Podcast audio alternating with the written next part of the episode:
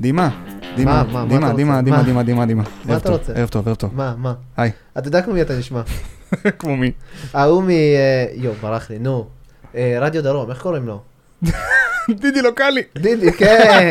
אני לא דידי, זה, זה. אוי ואבוי לי. אולי בתת מודע זה היה משם. יכול להיות. יכול להיות. דימה, מה שלומך? מה קורה, דידי? מה קורה? מה קורה? מעולה. בסדר, מה המצב? אני מעולה. אה, טוב, אנחנו, מי מי האורח שלנו לערב? היום אנחנו פה עם גלעד. היי גלעד, היי, נעים מאוד. מה שלומך? מצוין, אני פה. אנחנו שמחים שאתה פה. ואנחנו מבטיחים לא לצחוק על... אה, לא להביך אותך יותר מדי. יותר מדי. אני גם מבטיח, אבל לא יודע אם יותר מדי, אבל אני אשתדל קצת. סבבה. טוב, בוא, בוא תספר לנו קצת אה, מי אתה? אז אני גלעד שוהם, אני בן אה, 34, גר באלקנה, נשוי לסיוון. הנה, ת, תראי, אני מפרגן לך, שלא תגידי אחר כך שלא הזכרתי אותך. תשמע את זה? היא תשמע את זה, אני אכריח אותה. היי סיוון. היי סיוון. אה, אני אבא לשלושה ילדים, ערד, תבור וארגמן. שלום לערד, שלום לתרבור ושלום לארגמן. גם הם ישמעו את זה. אני סיפרתי להם, הם כל ערב לפני השינה שומעים פודקאסט, והם אה, שמעו שאני הולך להקליט פודקאסט, והם אה, שאלו אם הם יכולים לשמוע את זה. אז אה, חמודים. כן. אה, קצת על עצמי, אני אה, עובד בחברה שנקראת ביט, לא ביט של הבנק, אה, ביט.dev. אנחנו מוצר למפתחים, נדבר על זה בהמשך. אנחנו מוצר לפיתוח מבוסס קומפוננטות, פלטפורמה, תשתית, ווטאבר. אוי, אה, כמה מפתיע. כן. הפרק הולך לדבר על מאוד מפתיע. קומפוננטות. נכון. בביט אני מנהל את הפיתוח ואני גם מוביל את כל הנושא של ה open source. Uh, אנחנו לדעתי היום אחד ה open sourceים הכי גדולים בישראל, עם 15 אלף starים, ואני עובד בעיקר על הדברים שקשורים ל open source. Uh, נדבר על זה גם כן עוד קצת בהמשך. Uh, חוץ מזה, יש לי כל מיני תחביבים. אני אוהב להתעסק בבתים חכמים. Uh, יש לי אפילו פודקאסט. פודקאסט. אה, shout-out לפודקאסט. בדיוק. אגב, אנקדוטה מעניינת, האולפן פה, זה האולפן שהקלטתי בו את הפרק הראשון, אז יש לי ככה נוסטלגיה ל- אתה מרגיש למקום הזה. בנוח. בדיוק, אני מרגיש בנוח, רק אה, במיוחד בנוח עם זה שלא אני צריך לערוך את זה, ודימה יערוך את זה, אז זה בכלל כיף חיים, גם אני מרגיש בנוח עם זה. זה, בסדר, אנחנו נעשה לך הסמכה. אין בעיה. אה, אז יש לי פודקאסט, הוא נקרא דירה להשכיל, אה, מוזמנים להקשיב, רגע של פרסום עצמי. אה, מה עוד? חוץ מזה אני אוהב לשחק טניס שולחן, לשחק שחמט, אוהב לעשות סנואובורד. טניס שולחן בקטנה או כזה... טניס שולחן הייתי משחק מקצועי, אבל כבר הרבה שנים לא שיחקתי. איזה כיף, כמה אנשים, בואי, כן. יש הרבה אנשים בהייטק ששיחקו פעם טניס שולחן. נכון. זה לכל החננות שמשחקים. גם אני הייתי ככה, כן? גם אני, כן, לגמרי, זה אחד המוזרים. אגב, יש, גיליתי שיש קורלציה, שאולי היא מדומיינת, היא לא מבוססת data, אבל יש קורלציה ממש חזקה, אה, לא רוצה להישמע גזען, אבל בין רוסים לטניס שולחן, לשחמט טוב, בשחמט אני לא צריך לספר, אבל גם לטניס שולחן, מסתבר שיש המון, המון מאמני שחמט שמשחקים טניס שולחן. אז אה, גם- גם עם סינים זה ככה עכשיו שאני חושב על זה. יכול להיות, לא יודע, לא... טוב, בואו נדבר רגע על על מה הולכים על מה הולכים לדבר בפרק. טוב, אז אנחנו הולכים לדבר היום על uh, Component Driven Organization, uh, שזה בעצם הרבה דברים שהם סביב קומפוננטות. Uh, הפרק במקור היה נקרא Component Driven Development, אבל אנחנו נראה בהמשך למה uh, התעקשתי לשנות את הפרק ועשיתי לכם סטרייק uh, throw כזה על, ה, על המילה, ושיניתי אותו, ו, ונראה תכף מה ההבדל בין אז Development ל-Organization. זרקת קצת Buzzword, אז בוא רגע נתחיל אולי מ- ממש מההתחלה, מי, ששומע, מי שהולך עכשיו להקשיב לדבר הזה ו- ולנסות להבין על מה אנחנו מדברים, אז, אז למי זה רלוונטי, כל, ה- כל הפרק הזה? אז הפרק הזה רלוונטי um, לכל אחד לדעתי שעובד בעיקר בארגונים שקשורים לתוכנה, זה יכול להיות מפתחים, אבל לא רק מפתחים, זה רלוונטי גם ל product managers, זה רלוונטי למנכ"לים, זה רלוונטי למנהלי פיתוח בכל, uh, בכל ה levelים, זה יכול להיות רלוונטי למעצבים, ל-QA, uh, וב scaleה קצת יותר רחב, שמתקשר ל organization, בתכלס זה רלוונטי לכל אחד בכל organization. Uh, אבל יש כמובן איזשהו uh, מרחק לעבור מהפרק הזה עד שזה הופך להיות רלוונטי לאיש marketing איפשהו. אבל uh, כן, אז מה, מה, אתה רוצה, מה אתה רוצה להוציא מזה בעצם? כלומר, השאלה שלי יותר, אה, פחות ה titleים שהולכים להאזין לזה, אלא יותר מה ה-bottom line, כלומר, מה, מה, מה אנשים עכשיו יכולים ללמוד מה, ממה שאתה הולך אה, לדבר איתנו עליו?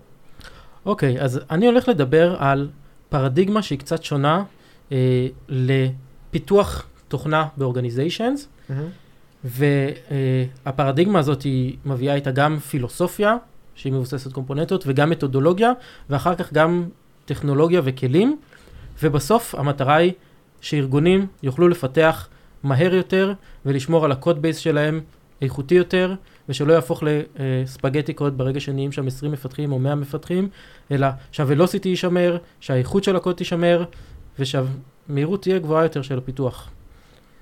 מגניב. אז uh, מה, מה הופך אותך למי שיכול לדבר על זה? אז uh, כמו שאמרנו, אני עובד בביט, חברה שזה מה שהיא עושה, זה הכלים שאנחנו מפתחים. אני עובד בביט כבר קרוב לחמש שנים, אני מנהל שם את הפיתוח. אני כבר חמש שנים חי סביב עולם הקומפוננטות, ואנחנו בארגון שלנו כמובן משתמשים בכל הדברים, בכל המתודולוגיות האלה בעצמנו. אנחנו עושים dogfooding רדיקלי, אנחנו, כל feature שאנחנו בונים, אנחנו משתמשים בו מיד. לפעמים זה כמובן אה, קשה וכואב, אה, ויש לזה מחירים מסוימים, אבל אה, אני יכול לספר שאני אישית, כשאני משווה את עצמי מול עצמי של לפני שנתיים וחצי בערך, כשהתחלנו להעביר את הארגון שלנו לפתח באמצעות המתודולוגיה שבנינו, אז המהירות שבה אני מפתח, גלעד של היום לעומת גלעד של לפני שנתיים, היא מהירות של בערך פי 30 או פי 50. feature שהיה לוקח לי לפתח חודש בתוך ביט, אחרי שכבר הייתי שם כמה שנים, כן? זה לא שה code base אני מכיר אותו טוב יותר, או שהפכתי למפתח הרבה יותר טוב. אמ, אבל השינוי במתודולוגיה ובכתיבת ה-APIים ובהסדרה של הכל, גורמת לזה שפיצ'ר שהייתי מפתח פעם בחודש, אני מפתח אותו היום בערך ביום או בחצי יום, וברמה גבוהה יותר. נשמע מאוד מאוד מבטיח. הייתי רוצה לשאול אותך לפני הכל, מה זה אומר מבחינתך אה, Component Driven Organization, או אתה יודע מה, לפני כן, מה זה קומפוננטה? מצוין, שאלה מעולה. אז קודם כל, כשאומרים קומפוננטה לרוב האנשים או לרוב המפתחים, מה שעולה להם בראש זה אה, קומפוננטה של UI. זה כפתור, זה combo box, זה table, וזה לא מה שאנחנו מדברים עליו. אז חשוב להבין מה זה לא. כלומר, זה גם קומפוננטה, אבל קומפוננטה זה משהו הרבה יותר רחב. והגדרה של קומפוננטה היא הגדרה מאוד אה, אבסטרקטית. קומפוננטה זה כל דבר שאפשר לעשות לו composition לדברים אחרים, והוא משרת איזשהו אה, need. יש לו API, ואנשים אחרים יכולים להשתמש בזה. זה יכול להיות כמובן UI, קומפוננטה של UI, זה יכול להיות קומפוננטה של Backend, זה יכול להיות קומפוננטה של util, זה יכול להיות אה, sort של array, connection למונגו, כתיבה ללוגים, וקומפוננטה יכולה להיות גם משהו גדול יותר. גם אפליקציה היא קומפוננטה, גם service, micro service של Backend, גם הוא קומפוננטה. ככה שקומפוננטה זה כל דבר שאנחנו רוצים להשתמש בו במקומות שונים ומשרת איזשהו business need. זאת אומרת, אה, כל שפה, כמעט כל שפה היום שיש לה פקאג'ים, בין אם זה NPM או PIP או Go packages, כל דבר, בעצם אה, קומפוננטות, נכון? כשאני כותב package שאני רוצה שמישהו אחר ישתמש בו, אני בעצם במילים אחרות כותב משהו שיכול להיות מוגדר כקומפוננטה. אז כן ולא. אז קודם כל קומפוננטות יכולות להיכתב גם בלי שום קשר ל package managers כאלה ואחרים. כלומר, אתה יכול לכתוב תוכנה שלמה שמבוססת על קומפוננטות, בלי לעשות שום דבר מ-NPM. אתה יכול לכתוב היום, אם ניקח דוגמה קלה של React, אתה יכול לכתוב אפליקציה שלמה של React, יש בה 200 קומפוננטות, ושום דבר לא נמצא ב-NPM, ועדיין עשית קומפוננטות. כמובן שקומפוננטות רלוונטיות גם ל-share ול-reuse בין פרויקטים, ושם יש לזה משמעויות, אבל קודם כל, קומפוננטה בפני עצמה היא לא קשורה לשפה ספציפית, והיא לא קשורה ל package manager. אבל יש... כן, אני התכוונתי לא שכל קומפוננטה היא package manager, התכוונתי האם package manager, packages בתוך package manager הן קומפוננטות. מצוין. אז גם שם התשובה היא כן ולא. אוקיי. אה, אנחנו נעשה את זה הרבה. אה, אז כל קומפוננטה היא גם package, אבל לא כל package הוא בהכרח קומפוננטה. כלומר, ההבדל העיקרי, והוא הבדל סמנטי, כלומר, הוא לא הבדל אה, באמת שחייב להיות קיים, אבל זה הבדל שקיים במציאות ברוב המקרים, וזה שפקאג' בדרך כלל הוא פשוט גדול יותר. כלומר, המון פקאג'ים היום הם פשוט אוסף של הרבה קומפוננטות. אם ניקח כמה דברים אה, מוכרים, אז אם ניקח דברים אה, של utils כמו לואודש ורמדה, שהם פקאג' אחד אבל המון המון קומפוננטות, או שניקח דברים שקשורים ל-UI כמו, לא יודע, material UI או bootstrap, שגם זה פקאג' אחד, אבל המון המון קומפוננטות. מהמם. כלומר, כשאנחנו מדברים על קומפוננטה, אנחנו רוצים לרדת לרמת גרנולריות, או לעלות לרמת גרנולריות גבוהה יותר של הפרדה. אוקיי, זאת אומרת, אה, אתה, אתה שם את נקודת התקשורת אה, החוצה, או במילים אחרות, אם נחזור רגע לפרק של API שעשינו עם אביתר, אני חושב שזה מאוד uh, דומה. נכון? תקן אותי אם אני טועה, אבל נכון. אני חושב שזה מאוד קרוב אחד לשני. אז בעצם אתה רוצה לקחת את הלוגיקה ולצמצם אותה לכמה שאפשר, ולזה, ואת זה לקחת כקומפוננטה. נכון, אני רוצה ליצור קומפוננטה היא בסוף API, כל קומפוננטה היא API. ואני רוצה ליצור את ה-APIs האלה החוצה, אני רוצה להכניס אימפלמנטיישן פנימה ולחשוף API החוצה, בכל מיני לבלים. כלומר, קומפוננטות, יש ביניהם גם קשרים, יש לך קומפוננטה, ואז יש קומפוננטה שמשתמשת בארבע קומפוננטות אחרות, ומייצרת קומפוננטה חדשה, שהיא גדולה יותר. היא לא בדיוק גדולה יותר, אבל היא אחראית על דברים שונים, שקשורים לכל ארבע אה, דברים, שהיא, לכל ארבע קומפוננטות שהיא משתמשת בהם. יש לי שאלה. כן. מה הופך קומפוננטה לקומפוננטה טובה יותר או פחות? מצוין. אז יש כל מיני אה, עקרונות שאפשר לחפש אחרי זה בגוגל ולשים קישורים של מה הופך קומפוננטה לקומפוננטה טובה. יש, אה, יש את העקרונות של SOLID, אה, שזה ראשי תיבות, אני לא זוכר את כל הראשי תיבות בדיוק, ויש את העקרונות של, אה, של FIRST, אה, בהקשר של קומפוננטות, שזה אה, דבר מוכר, FIRST זה, אה, נראה אם אני אזכור בעל פה עכשיו את כל הרשימה, focus, independent, reusable, small, testable. בעצם אנחנו רוצים שקומפוננטה תעשה משהו אחד, שהיא תעשה אותו אה, טוב ובצורה ברורה. וכשאנחנו, אה, זה, זה אגב מתקשר ל, למה שדיברנו טיפה קודם, על, אמרנו שגם אפליקציה יכולה להיות קומפוננטה, או גם סרוויס יכול להיות קומפוננטה. ויש איזושהי תפיסה אה, אינטואיטיבית, שהיא הגיונית כשחושבים על זה אינטואיטיבית, שיש קומפוננטות גדולות וקומפוננטות קטנות. כלומר, בטן זה קומפוננטה קטנה, ואפליקציה זה קומפוננטה גדולה. Mm-hmm. כשבפועל זה לא ממש נכון בעולם שאנחנו מדמיינים. כלומר, זה שזה עושה משהו כאילו גדול יותר, לא הופך את הקומפוננטה לגדולה יותר. להפך, אגב, ברוב המקרים זה אפילו הפוך ממה שאתה חושב. לבטן יש הרבה פעמים יותר APIs מאשר לאפליקציה. אפליקציה, בדרך כלל API שלה זה בוא נריץ אותה. היא חושפת פורטים, mm-hmm. היא אולי חושפת REST API, ול button יש, יכול להיות מלא properties. כלומר, קומפוננטות הן לא גדולות יותר ופחות, הן בערך באותו גודל, ופשוט יש קומפוננטות שמשתמשות בקומפוננטות אחרות ב implementation שלהם. אבל אם נסתכל אה, ונשלח אחר כך דוגמאות לעולם אמיתי שבו מנהלים קומפוננטות בצורה טובה, אנחנו נראה שהרבה פעמים הקוד של button הוא גדול יותר מקוד של אפליקציה. כי אפליקציה היא רק composition להרבה קומפוננטות, אין לה הרבה לוגיקה משל עצמה. ואז הקומפוננטות הן פחות או יותר באותו גודל, אותו, הן באותו סדר גודל של גודל.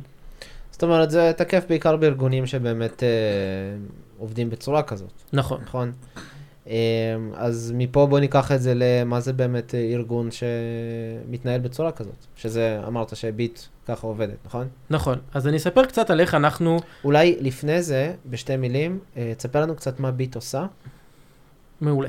אז מה שביט עושה, ביט מפתחת אה, פלטפורמה לפיתוח מבוסס קומפוננטות. כלומר, אנחנו רוצים לגרום לארגונים לעבוד בצורה מבוססת קומפוננטות, וברגע שהם מתחילים לעשות, לעבוד באמת בצורה כזאת כארגון, נוצרות המון המון בעיות. חלקם הם בעיות מתודולוגיות, כלומר של רגע, איך עושים את זה, איך מתקשרים, מה תחומי אחריות, איך מחלקים תחומי אחריות, מה זה אומר. Mm-hmm. חלקם הם בעיות טכנולוגיות, אה, נדבר תכף בהמשך על בעיות קונקרטיות, אבל יש כל מיני בעיות שברגע שאתה מחלק דברים להרבה הרבה חתיכות קטנות, אתה מתחיל להיכנס לכל מיני בעיות טכ- טכניות שצריך איכשהו לפתור. ואנחנו מייצרים גם את הטכנולוגיה כדי לפתור את הבעיות האלה וגם את המתודולוגיה. ואנחנו עושים את זה על ידי זה שאנחנו מנסים לקחת את הגישה הזאת לאקסטרים, ואז אנחנו נתקלים בבעיות, וכל בעיה שאנחנו נתקלים בה, אנחנו כותבים את הטכנולוגיה או את המתודולוגיה שתפתור אותה, ואז הדבר הזה הופך להיות פיצ'ר שנגיש לכל היוזרים שלנו. כלומר, כל פיצ'ר שאנחנו, כל בעיה שאנחנו נתקלים בה, כל ארגון שיעבוד עם המוצר שלנו, עם המתודולוגיה שלנו, הולך להיתקל בה גם. ואנחנו פותרים את זה על הדרך, וככה אנחנו מייצרים בעיות ולאט לאט פותרים אותם, כדי שהדבר הזה באמת יוכל לעבוד ב scale גדול וכמו שצריך וכמה שיותר חלק. יש לי שאלה לגבי הדוגמאות שאתה נותן. אתה מדבר, אה, אתה רגע לפני שהתחלת לתת דוגמאות, אמרת שהקומפוננטות האלה, אנחנו מכירים אותן בעיקר מפרונט, אבל הן קיימות בכל מקום. אה, אבל אתה עדיין משתמש בדוגמאות מעולם, ה, מעולם ה-UI ו-Front-End Development. אז תכף אנחנו ניתן גם דוגמאות שהן לא, אבל בכל אופן כן חשוב להגיד שהרבה פעמים לצורך המחשה יותר קל לתת דוגמאות מעולם הפרונט, כי קל לאנשים לדמיין את זה, את מה הקומפוננטה בדיוק מייצגת. כשאני אומר בטן מאוד ברור לאנשים מה זה הקומפוננטה, אבל זה לא אומר שרק UI הם קומפוננטות, פשוט לצורך הדוגמאות ולצורך פישוט ההמחשה, אז אני כנראה אתן קצת יותר דוגמאות מהעולם הזה. אז בעצם הקומפוננטות האלה, אנחנו, אנחנו נדבר על ההמחשה רק כי, רק כי זה, זה עוזר לנו לדמיין טוב יותר, אבל, אבל הקונספט של, של קומפוננטות יכול, יכול, להיות, יכול להיות מיושם על, על, כל, על, על, על כל ה scale, נכון, כל, ה, נכון. כל ה stack. כל ה stack, נכון. אנחנו, המוצר שלנו, ביט עצמו, הוא אה, טיפה ב, בשתי מילים על, ה, על הארכיטקטורה מאוד ב-high level של ביט. אז ביט בגדול מורכב משני חלקים עיקריים. ביט ה-CLI, שהוא אה, אה, מוצר open source, כמו שאמרנו, עם המון סטארים.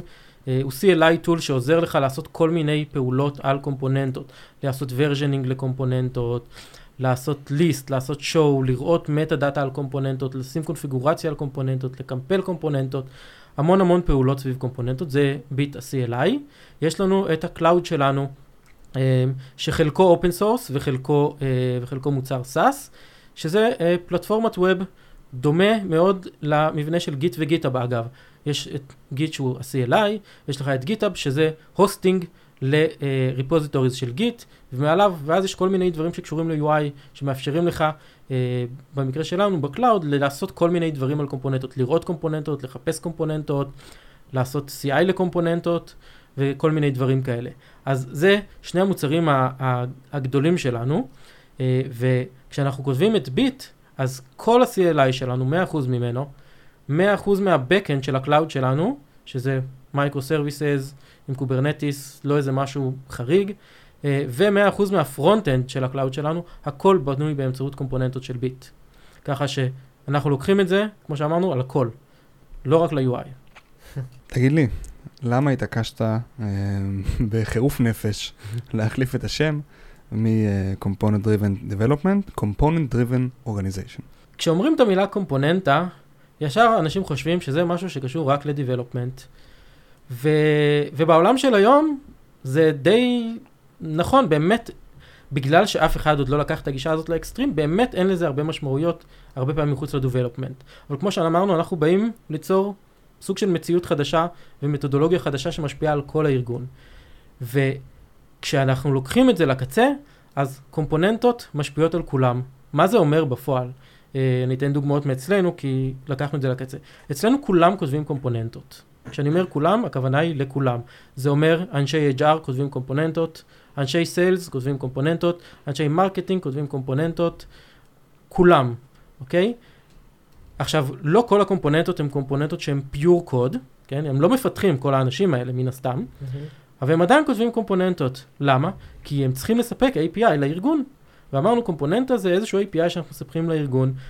גם content הוא קומפוננטה. תן לנו דוגמה לאיך HR מתעסק עם קומפוננטות בארגון. אוקיי, אז נניח ועכשיו יש לי אה, אה, דף משרות לארגון, נכון? כמו בכל ארגון שמגייסים, כולם מגייסים תמיד, ועכשיו צריך אה, להעלות אתר משרות, וצריך אה, צריך לפרסם את המשרות. עכשיו, כל משרה כזאת היא mm-hmm. קומפוננטה. למה? כי יכול להיות שאנחנו רוצים להשתמש בה בכל מיני מקומות. עכשיו, זו קומפוננטה שהיא בעיקר קומפוננטה מבוססת תוכן. לפעמים זה איזשהו שילוב, כלומר, יכול להיות שיש איזשהו מפתח שפיתח לזה איזשהו UI, אבל בסוף האיש HR צריך לכתוב את ה content של הקומפוננטה הזאת. במקרה הזה קומפוננטת MDX, הוא כותב MDX. אה, MDX, למי שלא מכיר, זה כמו markdown משוכלל יותר, שאפשר לכתוב בו גם קוד בתוכו. Mm-hmm. Uh, React code בתוך markdown. ובעצם הם כותבים קומפוננטות content. כל מקום מכניסים React היום, זה... נכון. ואז בעצם הם, הם כותבים את הקומפוננטות האלה של MDX. אם אנחנו לוקחים את ה documentation שלנו, אנשים שכותבים docs, הם גם כותבים קומפוננטות של MDX. ואנשי sales כותבים קומפוננטות של MDX. וגם אנשי marketing. אז בסוף כולם כותבים קומפוננטות ומספקים API ומשתמשים ב-API הזה מכל מיני מקומות. למשל, אם עכשיו אנחנו אה, צריכים לעשות, אה, אנחנו כותבים מצגת למשקיעים, אוקיי? זו דוגמה אמיתית. המצגת שלנו בביט היא מצגת שמבוססת על קומפוננטות. כלומר, בנינו מוצר שהוא כמו גוגל סליידס או פאורפוינט, שהוא בעצם איזושהי אפליקציה של ריאקט, שאפשר להכניס לתוכו כל שקופית היא קומפוננטה. ובתוך הקומפוננטה גם אפשר להכניס כמובן עוד קומפוננטות. עכשיו אני רוצה לשים בשקופית הזאת כל מיני, באחת השקופיות אני רוצה להציג את הצוות למשקיעים. יש לי קומפוננטה של uh, CEO, אוקיי? מה זה קומפוננטה של CEO? רואים שם את התמונה שלו, ו- ומי הוא ו- וכמה מילים עליו, אוקיי? או כל אחד מה founderים. אבל הקומפוננטה הזאת, אני רוצה להשתמש בה גם באתר של ה-About the Team, ב cloud שלנו. אתה הולך לדף About, אנחנו רוצים לראות מי המנכ"ל, או מי, מי ה-CTO, או לא משנה מה. זה אותה קומפוננטה, זה אותו ייצוג, זה אותו data. וככה אנחנו בעצם עושים reuse, אז איש HR כתב את הקומפוננטה הזאת, ואנחנו משתמשים בה במקומות אחרים. וככה אנחנו עושים עם הכל. אז בעצם, אם אני רוצה, אוקיי, אז אה, הבנו, הבנו את העניין של קומפוננטות, זה שכאילו בסוף, זה מאוד מחזיר אותי כל הזמן למחשבה, אנחנו לא רוצים כפילות קוד, אנחנו רוצים ל, אה, לייצר איזשהו, אה, כמו שאמרנו, API שהוא, ש, שאני יכול להשתמש במקומות נוספים. אתה, אני, אני מנסה להבין אם יש פה דבר נוסף, או שזה בעיקר מה שרוצים. לא רוצים, לא רוצים, לא רוצים כפילויות, ורוצים להשתמש, ב, רוצים להשתמש ב, ב, בקומונטה מסוימת ש, שמישהו אחר כבר כתב, אה, ולא לעשות את אותה עבודה פעמיים. אוקיי, okay, אז כפילות קוד באמת זה חלק מאוד מאוד מהותי, אבל כפילות קוד הוא תסמין של, הרבה פעמים של בעיה רחבה יותר. למה נוצרת למה יש כפילות קוד, אוקיי? ובכל ארגון יש המון כפילות קוד. אני חייב לעצור אותך פה רגע, סליחה שאני עוצר אותך, אבל uh, אני קצת לא מסכים. אני לא חושב שזה תוצאה של בעיה רחבה. כפילות קוד היא לפעמים פשוט קטע קוד שאתה צריך לכתוב רגע פעמיים, ואולי זה לא מספיק חשוב לך כדי ללכת ולעשות מזה קומפוננטה. אולי אתה לא צריך, כי כתבת שלוש שורות, ויותר קל לך להעתיק את השלוש שורות האלה עוד פעם, במקום אחר, מאשר עכשיו לכתוב ולייצא את זה החוצה לאיזשהו מקום, וזה לא שווה לך את הזמן גם. נכון. שאלה היא אז... איפה אתה שם את ה... איפה אתה מחליט שאני הופך את זה לקומפוננטה, או שאתם פשוט כל דבר אה, עושים את זה ככה מלכתחילה, ולא משנה מה. יופי, אז, אז גם אתה דיברת על עוד כמה בעיות, כלומר אמרת, לפעמים אני עושה כפילות קוד, כי זה יותר זול לי. למה? כי להוציא קומפוננטה החוצה זאת פעולה יקרה. זה למשל אחד הדברים שאנחנו מתעסקים בו המון. היום, כשאתה רוצה, בוא ניקח נגיד את הבעיה הזאת ספציפית, נראה מה קורה היום. לקחת, יש לך קוד בזה, עכשיו אתה אומר, טוב, יש לי פה איזה משהו מגניב, אני אוציא את זה לקומפוננטה. אוקיי? בכל ארגון, NPM במקרה שלנו, נדבר בעולם של JavaScript, אני פשוט יותר שוחה, אבל באופן כללי זה נכון לכל שפה, כן, זה נכון לכל שפה בניואנסים כאלה ואחרים. טוב, יש לי קוד מגניב, בואו נוציא אותו החוצה לקומפוננטה. אוקיי, עכשיו אני מתחיל את התהליך. אני צריך לייצר ריפוזיטורי, נכון? צריך לשים אותו בצד. טוב, נעשה ריפוזיטורי. רגע, אני צריך לתת הרשאות לריפוזיטורי הזה, למי נותנים הרשאות? טוב, נפתור את זה. עכשיו, אני צריך לקחת את הקוד ולהוציא אותו החוצה, אבל רגע, איך אני בודק שאין בו באגים? אני צריך להשתמש בו בפרויקט המקורי, כדי לראות שהוא עובד טוב.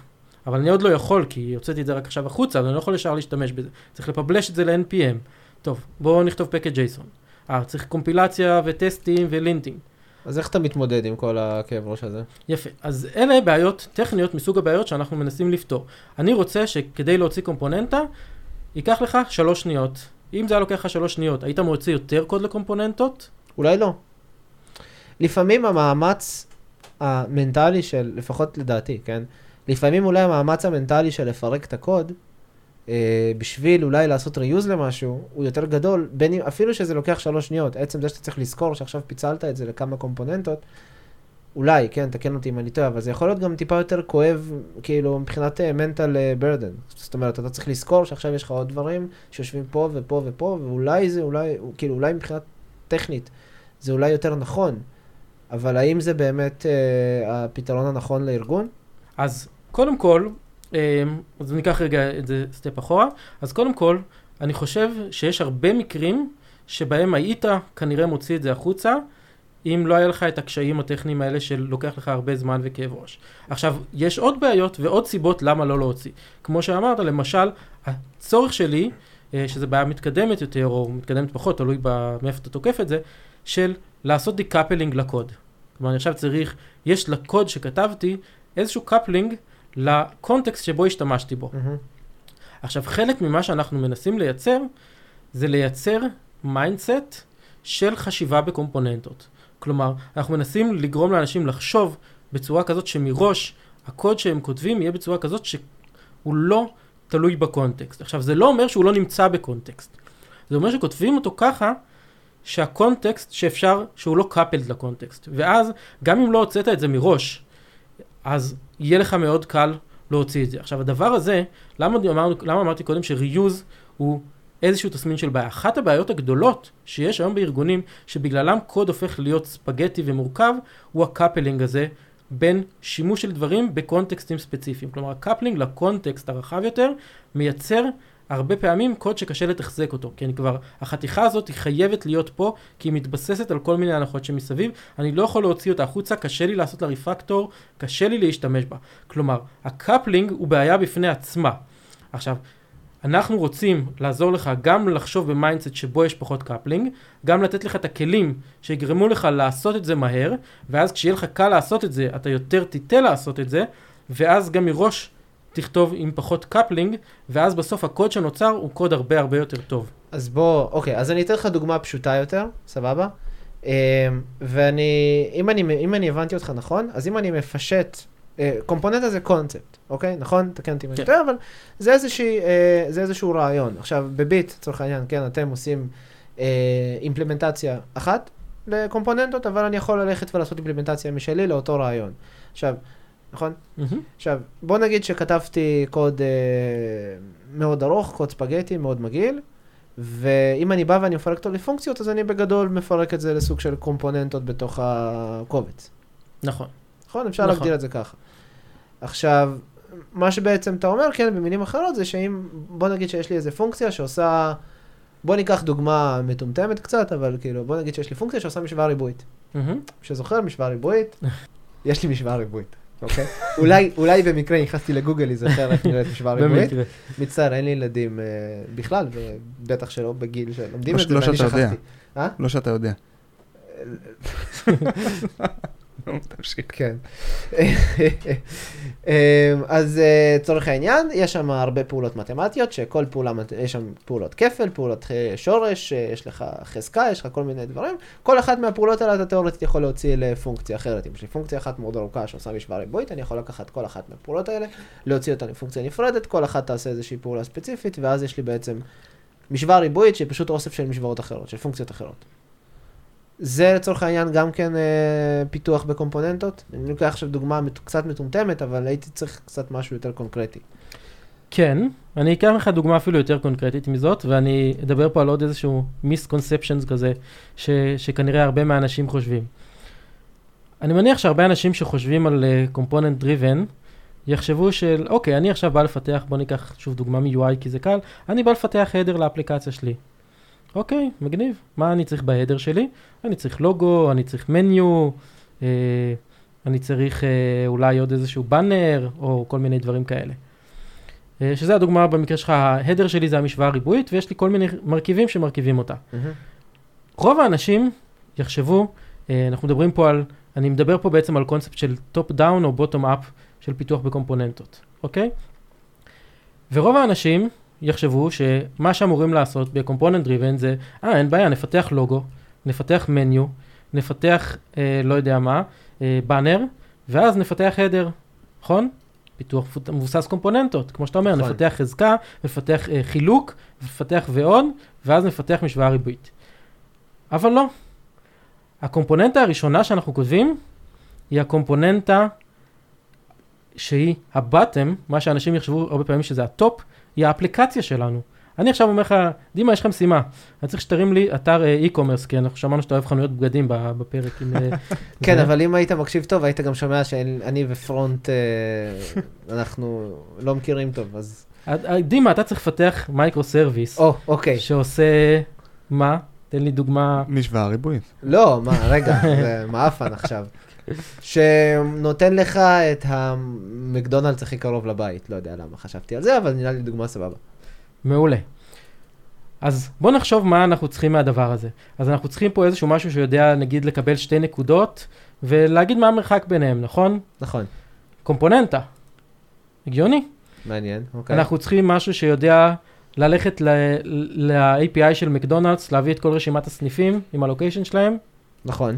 קומפוננטה. ועכשיו הקומפוננטה שלך, ה micro service שלך אורז אותם, אוקיי? והוא עושה את שתי הפעולות האלה, אוקיי? אם אנחנו מאוד מפשטים את ה-API שלך. מהמם. עכשיו, את מה מפתחים קודם? את, שתי, את השתיים הראשונות או את ה micro service? ורוב האנשים כנראה יחשבו שהם מפתחים קודם את השתיים הראשונות, אבל לא, אתה צריך לבנות, דימה, מה המשימה שלך? לבנות micro service. מה מהמם. הקומפוננטה הראשונה שלך? micro. service. אתה מפתח micro service, אתה אומר, מה ה-API של ה micro service שלי? ה-API של ה micro service שלי מקבל כתובת, מחזיר סניף במקדונלדס, עם אה, שם ו- כתובת. וטלפון או, נגיד, של כן. סניף במקדונלדס. מצוין, דימה, זה ה-API שלך. אוקיי, זה הקומפוננטה הראשונה שאתה כותב. עכשיו בוא נראה מה אתה צריך בשביל זה. עכשיו, אתה לא חייב לפצל הכל מראש. כלומר, האם עוד מישהו צריך לחשב ש- מרחק בין שתי נקודות כרגע בארגון? יכול להיות שכן, יכול להיות שלא. כלומר, אתה לא חייב לפצל הכל מראש. אתה כותב את ה micro service שלך. עכשיו, מחר אנחנו אומרים, אה, אנחנו עכשיו צריכים לעשות עוד micro service, שנותן לך את ה-API הכי קרוב של, אה, של בורגראנץ'. כי, לא יודע, זה מוזר שיש לך רק מקדונלדס, אבל אני, אני אוהב בורגראנץ'. אוקיי. או, רגע, הם גם צריכים עכשיו את הקומפוננטה ההיא. אז עכשיו, אז עכשיו יש לי איזשהו היגיון בלפצל. אז בעצם התהליך שבו, שאותו אתה רוצה לעבור הוא, אני רוצה לפתח, כשאני מפתח קומפוננטה, אני מפתח את מה שצריך כרגע, ואני לא רוצה להוסיף אלף API'ים שלא צריך כרגע. גם אביתר אגב הזכיר את הקונספט הזה. כי לשנות משהו שכבר הוצאת החוצה, API שכבר מישהו משתמש בו, זה מאוד קשה. אגב, לפעמים אף אחד לא משתמש בו ואתה פשוט לא יודע את זה ואתה מפחד שמישהו משתמש בו, אז אתה לא יכול לשנות אותו. זאת אומרת, אני מפתח את מה שצריך. עכשיו הגיעה הנקודה שבה אתה רוצה לפצל, כי יש לך אולי עוד צורך. עכשיו בנקודה הזאת, אתה, כשאתה מפצל את הקומפוננטות, אתה רוצה שיהיה לך, בזמן שאתה מפצל, אתה לא רוצה לכתוב APIs מיותרים, אבל אתה רוצה לאסוף כמה שיותר צרכים בנקודת זמן הזאת. כי הצרכים האלה יעזרו לך לייצר API טוב יותר. כי עכשיו, האלה של הבורגראנג' אומרים לך, אנחנו לא רוצים אה, רק לדעת מה הכי קרוב במרחק אווירי, אנחנו רוצים גם לדעת מה הכי קרוב אה, במרחק אה, נסיעה, בכביש. אוקיי? זה עוד אילוץ. אז עכשיו, בזמן נסיעה, ואז זה בכלל כן, נהיה קשה. בזמן נסיעה, כן. אז עכשיו הקומפוננטה הזאת, יש לה יותר צרכים, אבל הם צרכים קונקרטיים, כי יש לה יותר צרכנים. מהמם. עכשיו יכול להיות שיש עוד, אה, עוד מישהו שגם כן עכשיו הולך להשתמש, אז אתה בודק בארגון ושומע שיש עוד איזשהו צורך, ועכשיו אתה מעצב את ה-API שלך לפי זה. אז החלוקה שלך קורית on demand, ולא תמיד הכל מראש, כי אם אתה מתחיל לבנות מלמטה, זה אגב מה, ש... זה מה שהמון המון ארגונים עושים. כלומר, מנסים לנחש מראש מה יהיו כל הצרכים העתידיים שלהם. הם אומרים, אה, אני אפתח את זה, בטח יצטרכו א', ב' וג', ד', ה', ו', ז', ואז הקומפוננטה הופכת להיות ענקית. מיליון APIs. אחר כך אי אפשר לשנות אותה. היא הופכת להיות איטית, היא הופכת להיות מסובכת לשימוש. ובסוף, אף אחד לא צריך את כל הדבר הזה. מהמם. אז, אז בשביל מה עשית? אז גם בזבזת זמן פיתוח, גם הפכת הקומפוננט שלך לכבדה ויקרה ופרפורמנס, ואחר כך גם יותר קשה לך לשנות אותה. יש לי שאלה מה זה מעצבנת. אתה יודע מה אבא שלי היה אומר? נו. שאלות מעצבנות שואלים אנשים מעצבנים.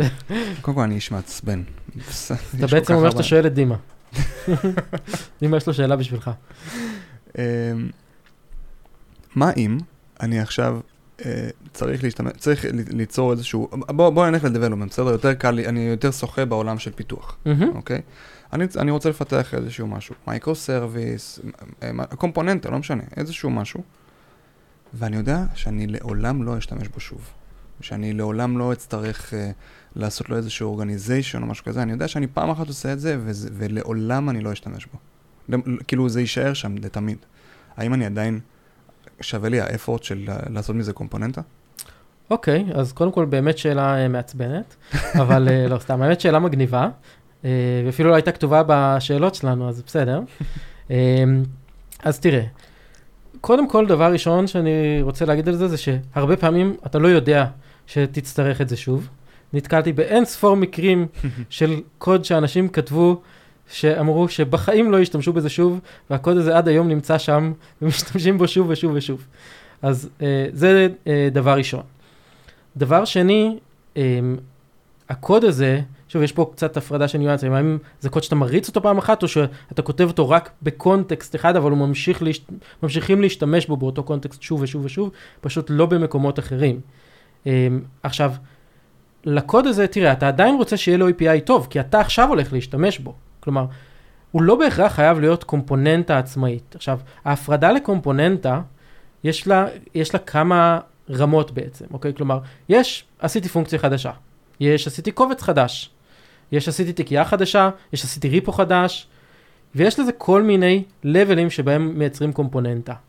עכשיו, כשאנחנו מדברים בדרך כלל על קומפוננטות, או בעולם של, של, של ביט, או קומפוננטות של ביט, כל קומפוננטה היא shared, אפשר להתקין אותה בנפרד, אפשר, יש לה היסטורי משלה, ממש version היסטורי רק ברמת הקומפוננטה, ולא תמיד שווה לעשות ההפרדה הזאת, כלומר בעצם מה שאתה אומר זה יכול להיות שהדבר הזה הוא לא באמת קומפוננטה כרגע, אלא הוא implementation detail של משהו אחר.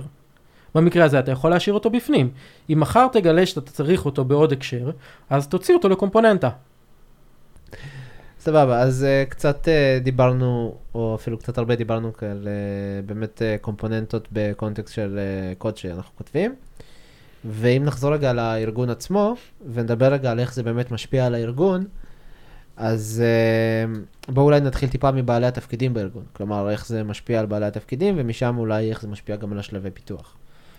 כשאנחנו מדברים על ארגון שמבוסס קומפוננטות ועושה הכל בקומפוננטות, הרבה דברים צריכים להשתנות. כלומר, יכול להיות אפילו שיש בעלי תפקידים חדשים, או שבעלי תפקידים קיימים, האחריות שלהם קצת משתנה. בואו ניתן כמה דוגמאות. למשל, בואו נדבר על uh, ארכיטקט. מה התפקיד של ארכיטקט בארגון? Uh, שזו אגב שאלה מצוינת, ואני לא חושב שיש לזה תשובה uh, מאוד ברורה היום. זה כמו DevOps. זה יותר מ-DevOps. DevOps זה קצת יותר ברור. אבל אה, במיוחד עכשיו שפיצלו DevOps ו FinOps וכל מיני כאלה. יש לך DevSecOps ו... ו system, לא משנה, סליחה, אני, כן. אני, אני אתחיל עם כל, התפ, עם כל התפקידים מהרגע שסיימת לכתוב קוד לרגע שזה מגיע ל production, ואנחנו יכולים נכון. לעשות על זה אז שתי פרקים. למשל, בוא ניקח איזושהי שאלה, שלדעתי זה משהו שהארכיטקט צריך להתעסק בו, ואני לא חושב שיש היום הרבה ארכיטקטים שמתעסקים בשאלה הזאת. וזה אה, התלויות, ניהול התלויות והקשרים בין קומפוננטות. אוקיי, לדוגמה, אה, אני הייתי מצפה מארכיטקט בארגון שלי, שיסתכל על גרף הקומפוננטות ויראה קשרים שהם לא נכונים. מה זה קשרים שהם לא נכונים? קשרים שהם לא נכונים זה יכול להיות קשרים בכיוון הלא נכון. כלומר, אם צוות ה marketing שלי משתמש בקומפוננטות מצוות ה design system, זה הגיוני. אבל אם צוות ה design system משתמש בקומפוננטות של ה marketing, זה מאוד מוזר. כנראה שהקומפוננטות האלה צריכות לעבור להיות חלק מצוות ה design system. אז למשל להסתכל על כיווני החצים ועל כל מיני קשרים, זה משהו שהייתי רוצה שארכיטקט יזהה ויגיד זה לא הגיוני. או למשל חצים שלא עוברים דרך נודים מסוימים. יש לי עכשיו קומפוננטה שמשתמשת בקומפוננטה אחרת, נניח שהקומפוננטה השנייה micro service, והיא לא עוברת דרך אה, קומפוננטה שבודקת permission, או דרך קומפוננטה שעושה monitoring, או קומפוננטה שעושה logging, והיא קוראת ישירות. זה משהו שהייתי רוצה לראות בצורה ויזואלית, והייתי רוצה להגיד, רגע חבר'ה, משהו מוזר פה, משהו לא תקין. אז זה למשל משהו שברגע שאתה מפרק לקומפוננטות, ובשילוב עם זה שיש לך איזשהו כלי שמראה לך את החצים האלה בצורה ויזואלית ונוחה, אתה יכול לראות מאוד מאוד בקלות. זה עוזר כאילו לסדר ולארגון בעצם. נכון, אבל זה יותר מהסדר והארגון, זה ממש אמור להיות חלק מהמהות של התפקיד בעיניי. או אם נסתכל על כל מיני קשרים בין אה, חלקים בארגון, למשל הקשרים בין מפתחים למעצבים, שזו סוגיה שמדברים עליה לא מעט ב ecosystem. מעצב היום עושה דברים ב Sketch, ב Figma, בכל מיני כלים כאלה, שולח את זה למפתח, ושלום לישראל, הנה מפתח, כך זה העיצוב, הנה הפיקסלים, הנה הצבעים. אה, דימה, אני יודע שאתה מומחה ל-UI, אז אה, זה בטח... אני מומחה מספר אחת בתחומי בשולחן שבו אני יושב. מעולה. אני לא בטוח בכלל. לא, אני מדבר רק על הצד שלי. מי שלא הבין. בצד, כן. אמ, מקום ראשון מההתחלה ומהסוף בשולחן. אז, אז כשמדברים על מפתח ומעצב, היום כן, יש איזשהו hand-off כזה, הנה המעצב עושה איזשהו עיצוב, והוא שולח את זה למפתח. מה היינו רוצים שיקרה? הייתי רוצה שהם ידברו באמת באותה קומפוננטה. למשל אצלנו, הקומפוננטות שהמעצב מייצר, המעצב מייצר קומפוננטות עם שמות ועם API'ים ועם תחומי אחריות שהם זהים אחד לאחד לקומפוננטות שהמפתח מפתח, אוקיי? ואפשר לשים אותם side by side ולראות שהן תואמות ב-100%. כלומר, יצרנו פה עכשיו ממשק שונה בין המפתח למעצב, אנחנו יודעים שהיום הדבר הזה לא עובד בארגונים, בהרבה ארגונים מספיק טוב, וזה חלק מהבעיה. או אם נדבר אה, בהקשר של מי בכלל מחליט מה הקומפוננטות של הארגון, של מי האחריות הזאת של להגיד איזה קומפוננטות יש ואיזה לא. ובעיניי התפקיד הזה שייך, כלומר קומפ... הגדרה של קומפוננטה ושל API זה תפקיד product, אוקיי? זה בכלל היום, מי מפתח קומפוננטות? רק מפתחים, אתה תשאל את ה product ברוב הארגונים מה זה קומפוננטות, איזה קומפוננטות יש, אין לו מושג איזה קומפוננטות יש מאחורי המסך, הוא אומר, אה, כן, אני מכיר מסך, אני מכיר, אה, אני מכיר, אה, אני מכיר section אולי במסך, אני מכיר flow, אבל קומפוננטות, אני לא יודע איזה קומפוננטות יש, זה לא מעניין אותי.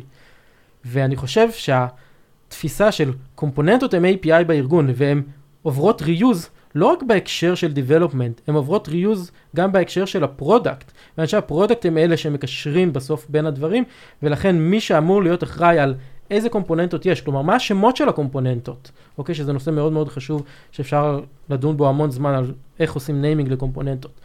ואיזה API'ים יש לקומפוננטות, זה בכלל תפקיד product. ואצלנו באמת ה product מגדיר את הקומפוננטות, ואחרי זה המעצב עושה עיצוב לקומפוננטות בשמות האלה, והמפתח מממש את זה, ואם יש עוד כל מיני בעלי תפקידים, אז הם כולם מיושרים על הקומפוננטה. אני מניח שזה אולי תלוי context, כן? אם זה משהו שהוא באמת customer facing או product facing, אז באמת product אחראי על זה, אבל מה זה מעניין את ה product? אמ, אם השתמשתי בקומפוננטה שמחשבת לי מרחק בין שתי נקודות, או שכתבתי את זה inline בקוד, כאילו. אז אני אומר שזה חשוב בהרבה יותר מקרים ממה שנדמה. כלומר, כי בסוף מי שהולך לממש את, ה, אה, את הפיצ'ר השני שאמרנו של לחשב את ה... של לעשות את הבורגר ראנץ' אחרי שעשו mm-hmm. את המקדונלדס, זה איש product שמדבר עם איש product. וברגע שהוא יודע, כן, יש לנו קומפוננטה שמחשבת מרחקים, זה ה-API שלה. והאיש product השני אומר, אה, באפליקציה שלי אני צריך שתחשב לא רק מרחק אווירי, אלא גם זמן אה, נסיעה או מרחק על הכביש, אז, כי הרי הם אלה שמדברים ביניהם בדרך כלל ראשונים. ולכן, יש הרבה יותר קומפוננטות שחשוב שה product יהיה מודע אליהן ממה שנדמה לך. זה נכון שיש קומפוננטות שהן ממש קומפוננטות של implementation נטו, במקרה הזה גם כן, הרבה פעמים היית רוצה שמישהו רוחבי יותר יהיה זה שמגדיר ומכיר את הקומפוננטות האלה. זה יכול להיות ארכיטקט לדוגמה, יכול להיות שזה tech lead או team lead, אבל בדרך כלל מפתח לא אמור להיות זה שמגדיר את הקומפוננטות ואת ה naming שלהם, ואם הוא מגיע למצב כזה הוא צריך לדבר עם מישהו. ואחרת זה צריך להיות חלק מה implementation של קומפוננטה אחרת. אז כאילו בעצם נדמה לי שאתה אומר שאתה, ש, שהיית רוצה, ש, שבעצם קומפוננטה היא באיזשהו building block. נכון. שאתה רוצה, שה, רוצה שה product יהיה מודע אליו כדי שהוא ידע מה יש לו בידיים ומה, ואיזה building blocks הוא צריך לייצר. נכון, mm-hmm. נכון. עכשיו, אתה דיברת עד עכשיו על אה, ארגונים שהם עובדים בקומפוננטות. Let's face it, רוב הארגונים, אני לא יודע אם רוב הארגונים, אבל הרבה ארגונים, עדיין עובדים בקומפוננטות, או עדיין או לא עובדים בכלל. איך, איך, אה, איך מביאים את זה מ-0 to 1, מלא לעבוד בקומפוננטות לכן לעבוד בקומפוננטות? שאלה מעולה, אה, והתשובה היא לא חד משמעית, כי אין, אין לזה פתרון בית ספר כמובן, כי אנחנו באים לשנות פה ממש צורת עבודה, צורת חשיבה של הרבה אנשים שונים בארגון, וזאת משימה מאוד מאוד לא קלה. עכשיו, מה שאני רואה בפועל שקורה, זה שהתנועה הזאת היא קורית בעצם כמו תנועת מלקחיים משני הכיוונים. כלומר, איך זה מתחיל? זה מתחיל הרבה פעמים מזה שיש איזשהו צוות אחד בארגון, יכול להיות שזה ארגון גדול עם מאות מפתחים ויש איזשהו צוות, הרבה פעמים זה אגב צוותי תשתיות כמו צוות שעושה design system, או צוות שעושה איזשהו infrastructures וכאלה, שהם כבר היום מפרסמים קומפוננטות לארגון שלהם, והם רוצים tooling טוב יותר כדי לכתוב את הקומפוננטות, והם רוצים מתודולוגיה וכלים טכנולוגיים אה, טובים יותר כדי לשפר את המצב, והם מתחילים לעשות את זה, ואז צוותים אחרים רואים את זה, ולאט לאט זה מתפשט ב-level הנמוך של המפתחים. מהצד השני קורית עוד תנועה, שזה הרבה פעמים ההנהלה היותר בכירה, זה יכול להיות VP R&D, זה יכול להיות CTO, זה יכול להיות, תלוי גם הוא כמובן בגודל הארגון. או. גם, ב, או גם ב, בארגונים שהם, שהם כן. אני, אני, אני, כאילו הדבר הראשון שקפץ לי לראש, לראש, כנראה גם בגלל תחום העיסוק שאנחנו מתעסקים בו, אה, זה Kubernetes וכל ה ecosystem של Kubernetes, אה, ששם אני, אפשר אפילו להגיד שזה, שהוא קצת מתנהל בקומפוננטות, אני לא נכנס לזה, אבל אני, חוש, אני, אני, אני לוקח את זה בתור אה, דוגמה, גם כי זה מעולם ה open source, וזה לא בהכרח ארגון, ארגון למטרות רווח. Mm-hmm. זהו, אז אז מה שקורה מהצד השני זה שבסוף מנהלי פיתוח הם נמדדים בעיקר על, על היכולת שלהם לפתח דברים, אוקיי? זה הרבה פעמים מגיע בעיקר בהתחלה מהצד של הפיתוח, פשוט כי זה, כי יש להם את הדלתא הכי קטנה לעבור, כן? לעומת אם אתה מדבר על אנשי marketing ו sales, שזה כבר משהו הרבה יותר מורכב להביא את זה, אבל זה מתחיל בדרך כלל מארגוני הפיתוח, ואז בא מנהל הפיתוח, ומה הוא רוצה? הוא רוצה לפתח קוד מהר יותר ול deliver feature ים מהר יותר. זה, על זה הוא בסופו של דבר נמדד, והוא מחפש כל מיני כלים כדי לשפר את העבודה של הצוות שלו. ואז הוא בעצם הרבה פעמים רואה את היתרונות בדבר הזה, זה הרבה פעמים אגב לא משהו שאתה מקבל מיד את כל ה benefits, אתה צריך לעבור תהליך עד שאתה מתחיל לקבל את ה benefits. ו... ואז מה שהוא עושה, הוא הרבה פעמים מתחיל לנסות להכניס כל מיני כלים שיעזרו לעש... לעשות יותר sharing, יותר reuse לקוד, יותר uh, קולבורציה בין צוותים, בין מפתחים, בין מחלקות, בין כל מיני דברים כאלה, כדי שבסוף יוכלו לפתח מהר וטוב יותר. ואז מה שקורה זה שזה לאט לאט מגיע משני הכיוונים בארגון, לפעמים זה מתחיל מלמטה ואחר כך מגיע מלמעלה, לפעמים זה מתחיל מלמעלה ואחר כך יורד למטה, אה, אבל הרבה פעמים זה סוג של קורה קצת במקביל, כלומר צוות מתחיל את זה, ואז המנהל פיתוח או משהו רואה שהצוות הזה מתחיל לעבוד הרבה פעמים יותר טוב, או אחרי כמה זמן, ואז הוא אומר רגע מה קורה פה, ובוא נראה אם אנחנו יכולים להכניס את זה לעוד צוותים, בוא נראה איזה insight אני יכול לקבל כמנהל ארגון, כי בסוף כשיש לך קומפוננטות קטנות יותר, אתה יכול לקבל insights טובים יותר על הפיתוח שלך. ואז יש כל מיני מטריקות שהוא יכול למדוד פתאום. אה, אגב, אני אספר לכם סיפור אמיתי, אחד הארגונים שאנחנו עובדים איתו, שהוא ארגון מאוד מאוד גדול, אה, כנראה אחד מהמאה הגדולים בעולם. איך קוראים לו? אני לא בטוח אם אני יכול לספר, אז אני לא אגיד. אה, אז הם התחילו גם להשתמש בביט. אתה יכול להגיד ואז להגיד לי לערוך את זה החוצה אם תרצה, אבל בסדר. בסדר, אספר לכם אחרי זה. אז מה שקרה שם זה שבאמת הם התחילו כזה מלמטה, ואז זה גם הגיע מלמעלה, כמו שאמרנו, התהליך הסטנדרטי, וזה הגיע לאיזשהו לבל שאחד המנהלים המאוד מאוד בכירים בארגון אמר, אני רוצה שהמנהלי מחלקות, אגפים, לא יודע איך הם נקראים המחלקות שלהם, אני רוצה שאתם תספקו לי analytics ו insights על מה שקורה, ואני רוצה לקבוע את הבונוס השנתי של מנהלי הפיתוח לפי הדפוס שימוש שלהם בקומפוננטות. כלומר, כמה קומפוננטות המחלקות שלך ייצרו, כמה קומפוננטות מעודכנות ולעומת לא מעודכנות. כמה קומפוננטות שהשתמשת מצוותים אחרים, כל מיני מדדים כאלה, והוא הפך את הדבר הזה להיות אחד המדדים המרכזיים שקובעים כמה כסף האנשים האלה יקבלו בבונוס בסוף שנה. וואו. וזה חתיכת statement uh, מאוד מאוד חזק, שמשפיע על, כן. על הארגון. אז בואו רגע ככה לפני שאנחנו מסיימים, אה, אנחנו בכל זאת בקוד פתוח ולא כל כך דיברנו על open source, אז אנחנו כן נגיד שכמו כל, כמו פרקים אחרים שעשינו, גם פרק של API שדיברנו עליהם, אה, לא כל הפרקים שלנו הם יהיו לגמרי על open source, אלא לפעמים זה גם על דברים שהם טיפה מסביב, קצת על פיתוח, קצת על מתודולוגיות פיתוח ב open source, אה, ולא רק, ובאמת זה אחד הדוגמאות לזה, אבל בוא בכל זאת כן ניקח איזה כמה דוגמאות מה, מעולם ה open source שמפתחים בצורה הזאת, ותן לנו איזה כמה כאלה שהם ככה מוכרים. מגניב. אז אני אתן כמה שאני מכיר את הקוד שלהם קצת יותר טוב, אה, שהם מפתחים בצורה שהיא מאוד מחולקת ומפורקת להרבה דברים עם הרבה API ים בין הדברים. אה, אז הדבר הראשון זה, זה PNPM, שיש שם המון המון תתי פקאג'ים ברמה גרנולרית יחסית גבוהה, וכל אחד יש לו API. גם יארן 2 בגרסה האחרונה, או 3 ב-CL, ב-development שלהם, מחולק בצורה מאוד מאוד טובה, וגם הקוד של Webpack, אה, מי שרוצה מוזמן אה, להציץ, והוא גם כן מחולק להמון המון המון קומפוננטות עם הרבה API'ים מאוד מאוד מסודרים ביניהם, וזה קוד ממש יפה. הם קוראים לזה בעצמם קומפוננטות, מעניין אותי? Um, לא תמיד, בעולם של PNPM ויארן הם קוראים לזה packages, כי PNPM ויארן הם כלים לפקאג'ס. כן. בעולם של Webpack אני לא, בט- הם קוראים לזה פלאגינים, uh, וכל פלאגין הוא סוג של קומפוננטה בסופו של דבר. Uh, אם נדבר קצת על דוגמאות מאצלנו, אז אנחנו בעצם היינו צריכים כל מיני אפליקציות לארגון שלנו כמו הרבה ארגונים אחרים. למשל, היינו צריכים לכתוב docs למוצר שלנו, ורצינו docs שהוא מבוסס קומפוננטות. מה זה אומר ולמה זה חשוב, אם ניקח נגיד את הדוגמה הזאת, אז היום docs בדרך כלל יושבים בצד, באיזשהו repo נפרד, מישהו אחר אחראי עליו, והדבר הזה גורם לזה שמפתחים לא שותפים הרבה פעמים לכתיבת ה docs, כי ה docs לא אצלם והם לא רואים אותו.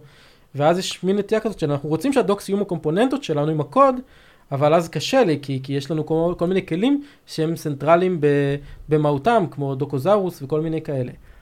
ומה שאנחנו עשינו, פיתחנו בעצם כל דוקס של כל דבר הוא קומפוננטה, יש לו קומפוננטה דוקס של, אה, של dependency management, הוא יושב ביחד עם הקוד, זו קומפוננטה אחרת שנמצאת ליד הקוד של dependencies, קומפוננטת MDX, ואחר כך מי שאחראי על הדוקס שלנו, שזו אפליקציה נפרדת, הוא בסך הכל צרכן של כל הקומפוננטות האלה. הוא מתקין את הקומפוננטות האלה, והוא מסדר אותם, הוא מסדר את המניואים, ומי יושב אחרי מי, ולינקים, ודברים כאלה, אבל הוא בסוף צרכן של הקוד, של הקומפוננטות האלה. כי בסוף מי שיודע לכתוב את זה הכי טוב, זה מי שפיתח, או אחראי על הפיצ'ר הזה. אנחנו רוצים שהדבר הזה יישב שם. כשהוא משנה את הקוד, אנחנו רוצים שהדוקס יהיו ליד, והוא יראה את זה, הוא יעדכן את הדוקס.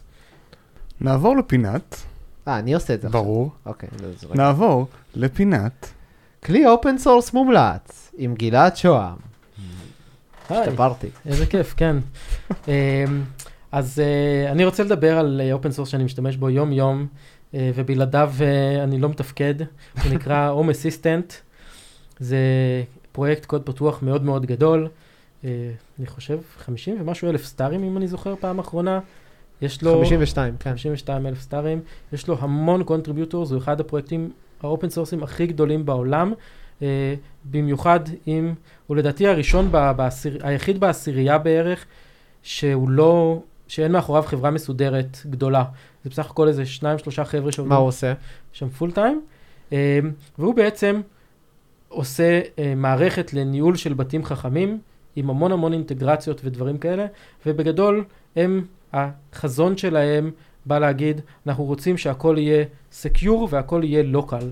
כלומר, אנחנו רוצים לאפשר לאנשים להריץ בית חכם אצלם ברשת, בלי שצריך להתחבר לכל מיני עננים של שיומי, סמסונג, אפל, whatever, והם מייצרים המון המון אינטגרציות, יש אינטגרציה לכל דבר בערך שאתם יכולים לחשוב עליו, ואז, אתם, ואז אפשר שהכל יעבוד לוקאלי, זה גם חוסך הרבה בעיות של ה cloud של האלה נפל, או ה response time שלו איטי, ולוקח שעה שהאור נדלק מהרגע שנכנסתי לחדר וזה כבר לא שווה כלום, והכל הרבה יותר secure, כי הכל מדבר רק לוקאלי, בלי לרשת לצאת החוצה, הכל אצלי בתוך הרשת.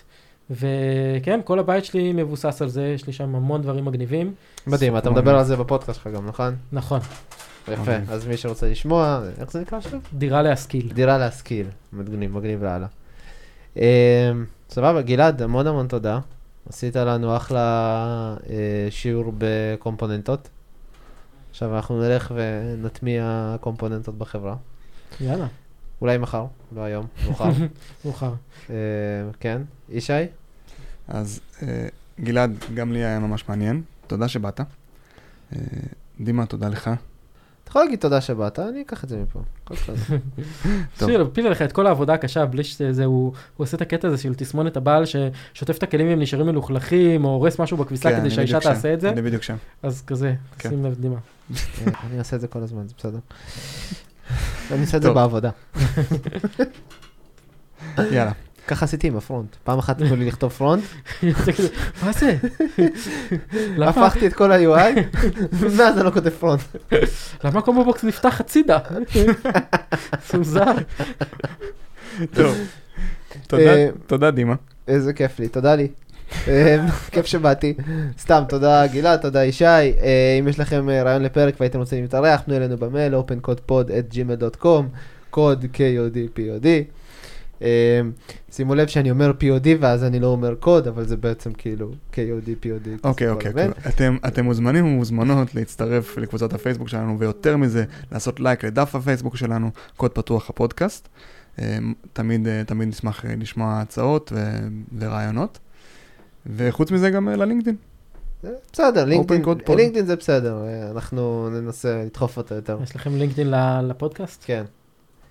אמ, ודבר אחר לפני שאנחנו מסיימים, אז באמת תודה גם אה, לסמסונג נקסט, אה, זרוע השקעות של חברת סמסונג שמארחים אותנו פה בחדר שלהם. וזהו, ערב טוב גלעד, ערב טוב ישי, תודה לכולם. תודה, להתראות לכם.